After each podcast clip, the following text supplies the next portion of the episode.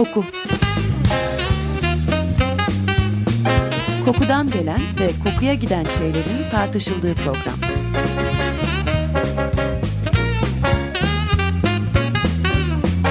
Hazırlayan ve sunan Vedat Ozan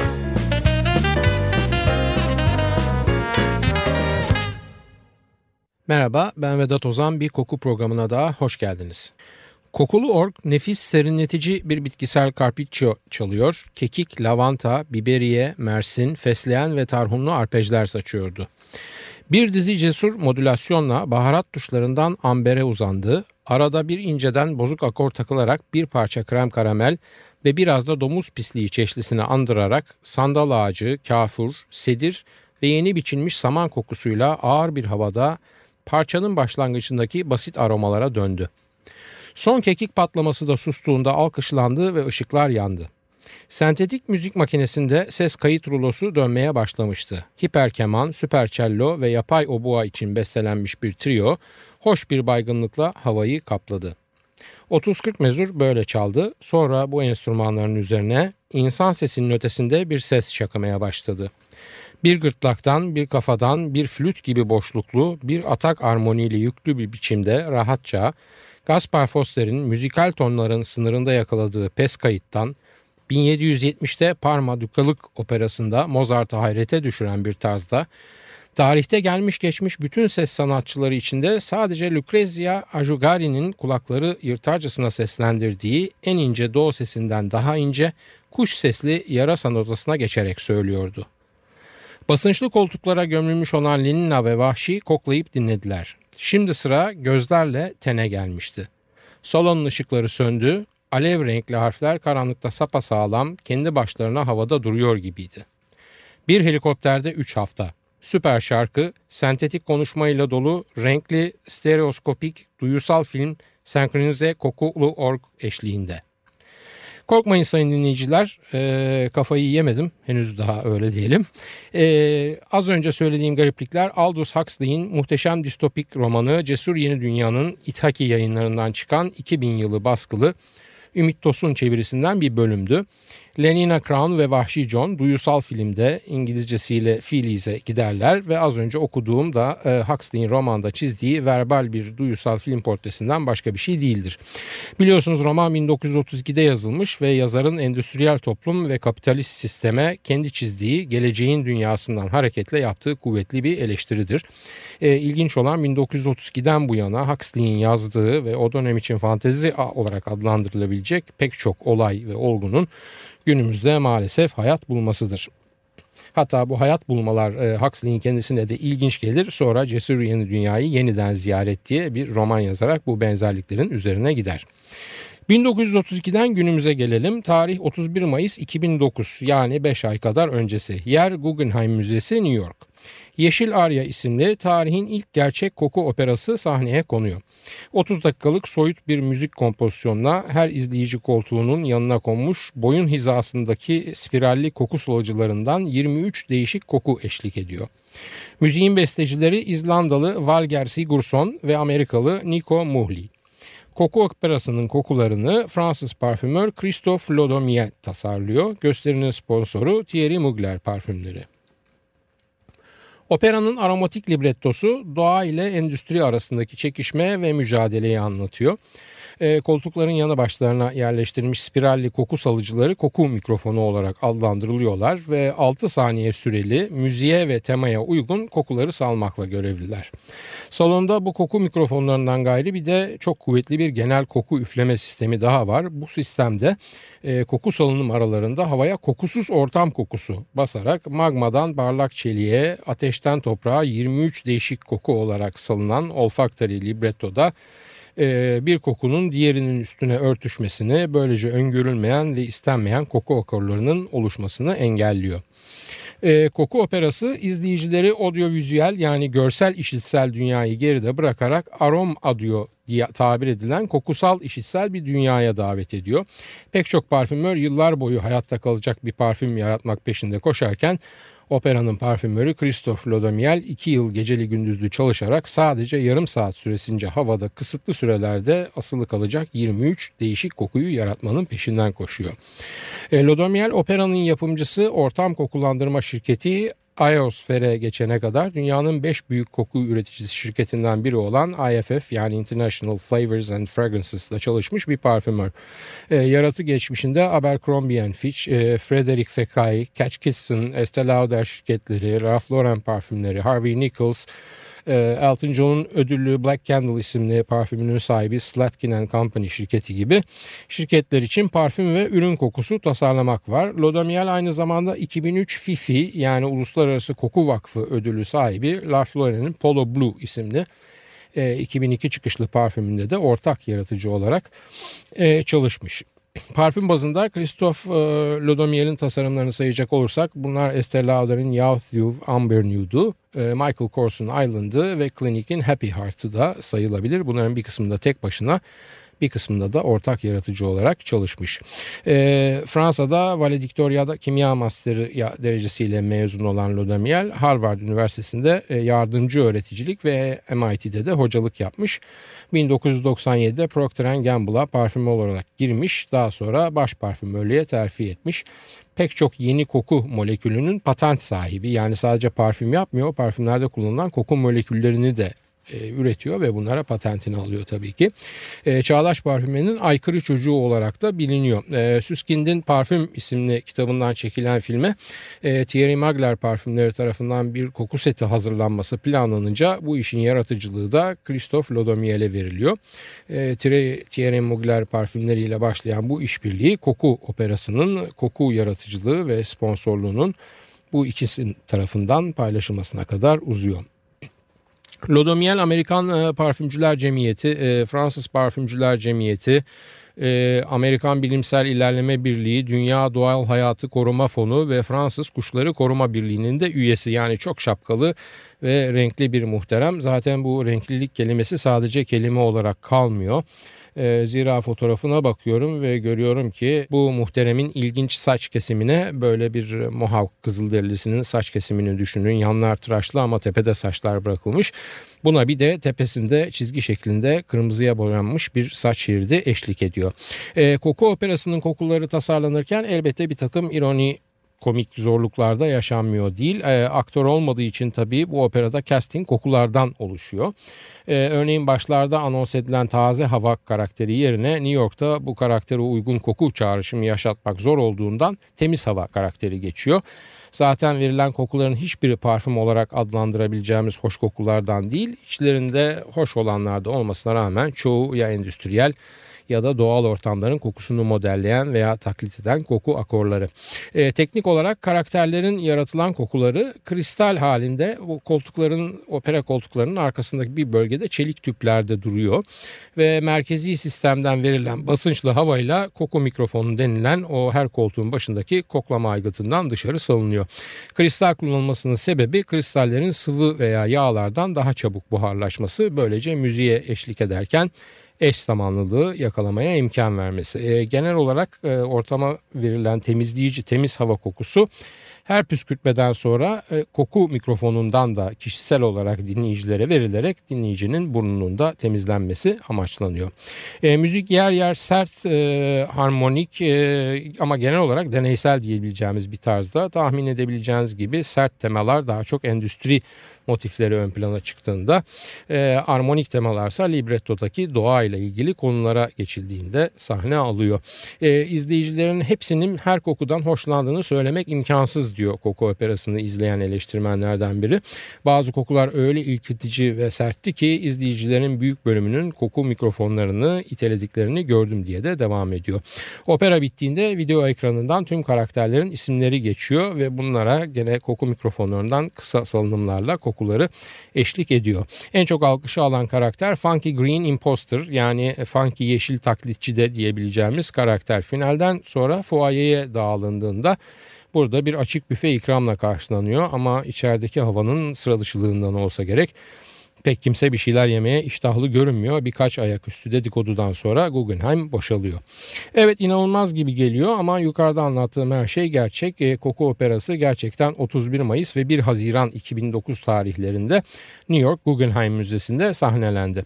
E, umarım artık Huxley'in başka öngörülerinin de gerçekleştiğine şahit olmayız ve o romandan hareketle yeteri kadar distopyadan nesil olarak nasiplenmiş addediliriz. E, opera konusunu kapatıp başka bir konuya geçmeden önce kısa bir müzik arası verelim. Madem Aldous Huxley ile başladık o zaman çalacağımız parça da Doors'dan olsun. Çünkü biliyorsunuz Jim Morrison Aldous Huxley'in e, Doors of Perception yani Algının Kapıları kitabını okuyor. Çok fazla etkisi altında kalıyor. Ondan dolayı e, arkadaşı Ray Manzarek ile beraber oluşturdukları müzik grubuna da The Doors ismini veriyorlar. The Doors'dan dinliyoruz Hyacinth House.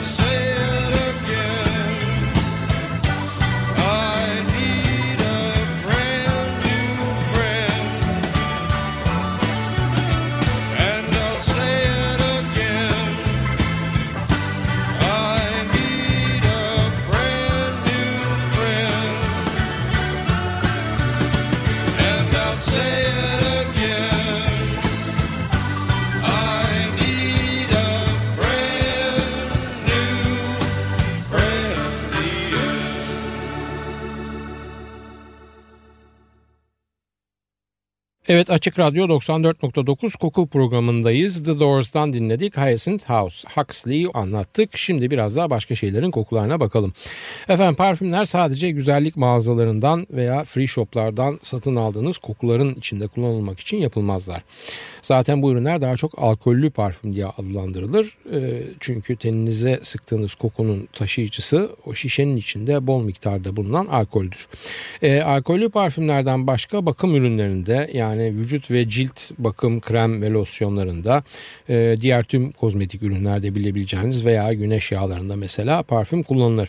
Ayrıca bir başka parfüm kullanılan ürün ailesi de ev temizlik ürünleridir. Bu ev temizlik ürünleri evinizin kendisinin veya evde yıkadığınız çamaşırlarınızın, bulaşıklarınızın temizlik ve bakımını sağlayan ürünlerdir. Teninize sıktığınız parfümde aradığınız koku özelliğiyle bu diğer ürün gruplarında aradığınız koku özellikleri de birbirinden farklıdır. Hem siz yani tüketici açısından hem de üretici veya pazarlamacı açısından bu fark vardır. Teninize sıktığınız kokuyu alırken ya kendinize ait bir ifade şekli ararsınız ya da bilinçli veya bilinçsiz olarak e, o ürünün reklamlarında gördüğünüz imajla bir duygusal bağ kurarsınız. Bu duygusal bağın kurulmasında sadece gazete veya televizyon televizyon veya dergi reklamları değil, ürünün isim, şişe ve paket tasarımı da etkili olur. Bu mesajları algılayan ve işleyen beyniniz ya orada yansıtılan yaşam tarzı veya o ürünün markasının temsil ettiği değerlerle ilişki kurma arzusu duyar ve çoğu kez kokunun kendisinden bağımsız olarak aslında bu konsepti satın alırsınız. Çoğu kez de benzer kokuyu farklı marka ve farklı konsepte satın aldığınız için hemen yanınızdaki arkadaşınızdan da çok farklı kokmazsınız ama gene de kendinizi farklı hissedersiniz. Burada büyük ekonomik sistemin bir alt başlığı olarak pazarlamacıların başarısıdır tabii söz konusu olan. Ee, diğer ürünlerin parfümlenmesinde durum biraz daha değişiktir. Ee, yani yanlış anlamayın elbette ürün değişti diye ekonomik sistem değişmiyor ama bu kez hedeflenen duygularınız ve körüklenen beklentileriniz farklıdır. Ee, burada asıl olan tüketicinin o ürünü bir rahatlama ve tatmin duygusuyla kendi beklentisine uygun kullanmasıdır. Yani ürün esas olarak başka bir amaca yöneliktir. Ama ürünün kokusu size bu amaçla ilgili e, bilgi aktarır, sinyal verir ve gerektiğinde buna ilişkin illüzyonlar yaratır.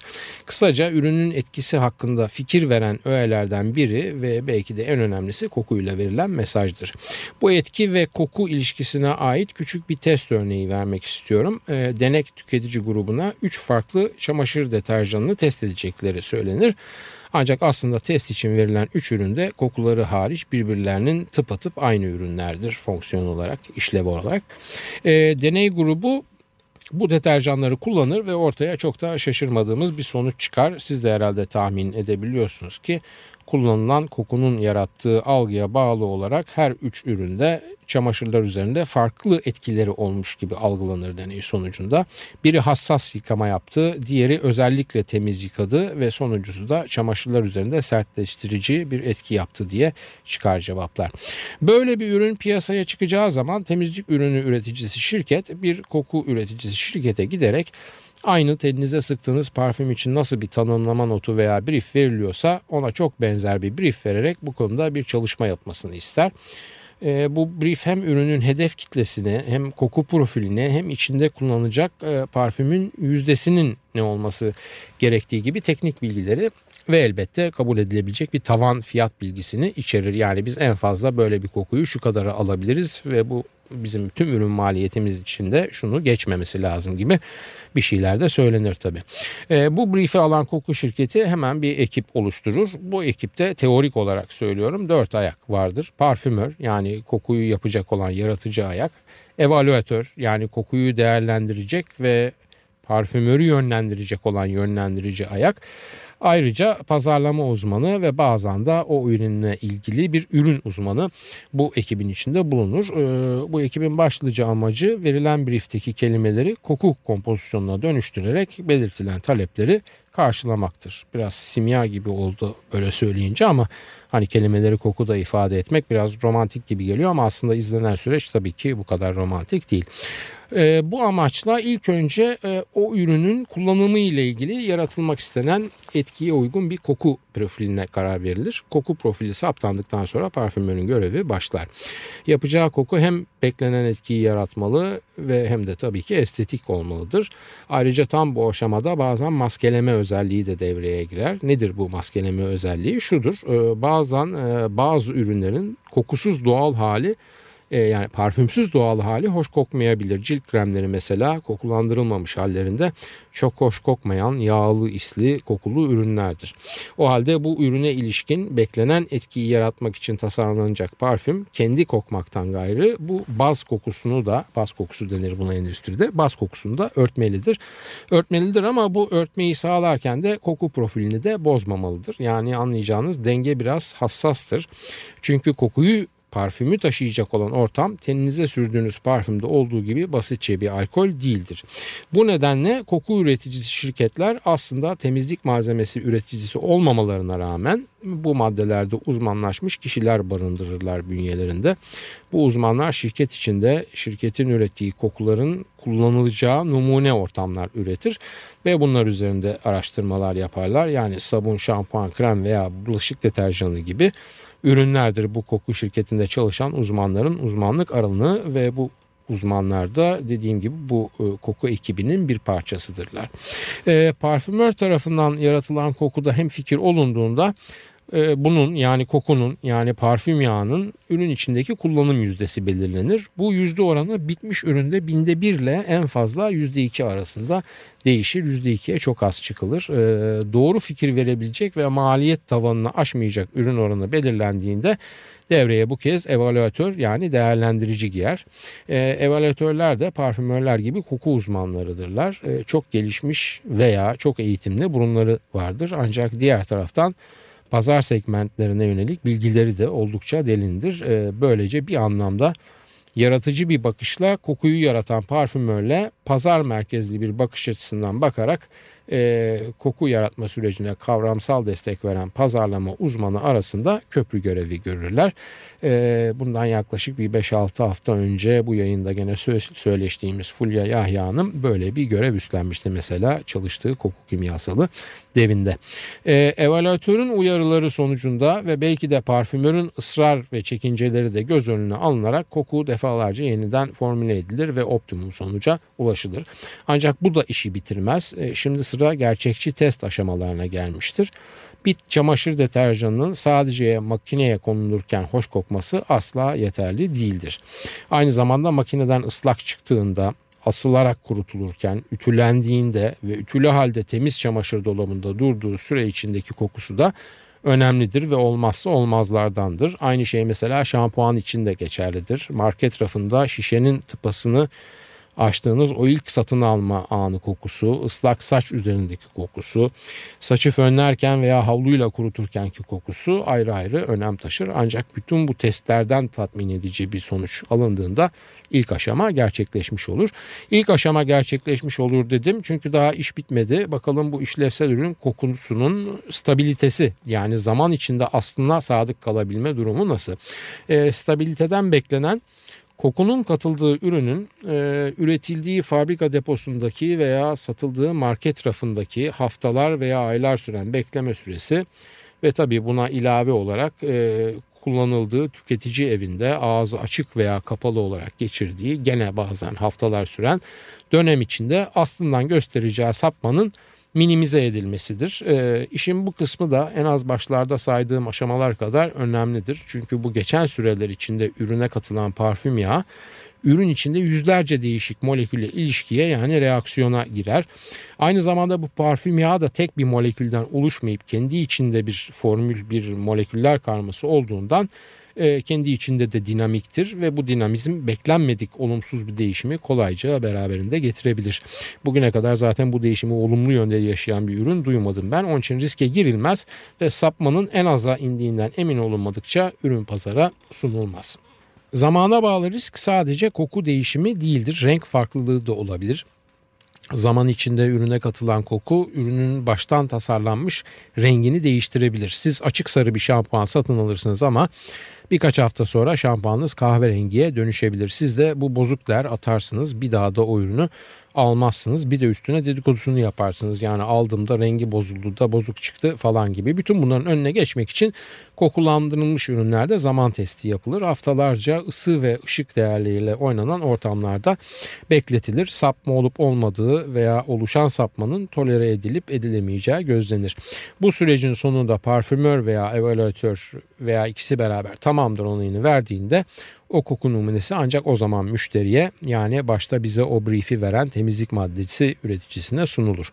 Müşteri de kokulu haldeki numuneye beğenirse, onay verirse o zamana kadar e, gramlarla üretilen numune koku bu kez fabrikasyon imalata girer ve tonlarla ifade edilmeye başlanır. Tabii bütün bu anlattıklarım ideal ve yaratıcı bir ürün kokulandırılması tablosu tarifiydi. Çoğu kez brief ve sipariş öyle derin pazar araştırmaları veya parfümörün yaratıcılığından faydalanarak yapılmaz. E, deterjan üreticisi bir küçük firmanın sahibi koku şirketine gider. Ne haber hocam nasılsın muhabbetinden sonra der ki kardeşim bana bir koku yap aynı Omo gibi koksun veya işte aynı Werner havası olsun falan filan. E, çok fazla marka saymayayım ama gerçekten de her ülke pazarında böyle benchmark tabir edilen eşik oluşturmuş markalar vardır. Çoğu firmada Amerika'yı yeniden keşfetmektense risk almazlar. Zaten başarısı kanıtlanmış pazar lideri rakiplerinin benzer koku modellerini kullanmak isterler. Evet efendim e, gene programımızın sonuna geldik. Koku operasıyla başladık. Başka ürünlerin kokularıyla bitirdik. Soru, öneri ve eleştirileriniz için e-posta adresimizi tekrar ediyorum. kokuprogrami.yahoo.com Ben Vedat Ozan. Radyonuz kokusuz kalmasın sevgilerimle.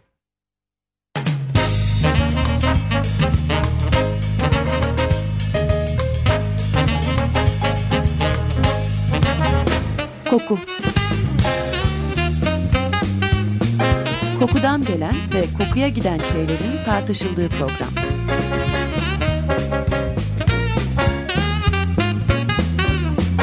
Hazırlayan ve sunan Vedat Ozan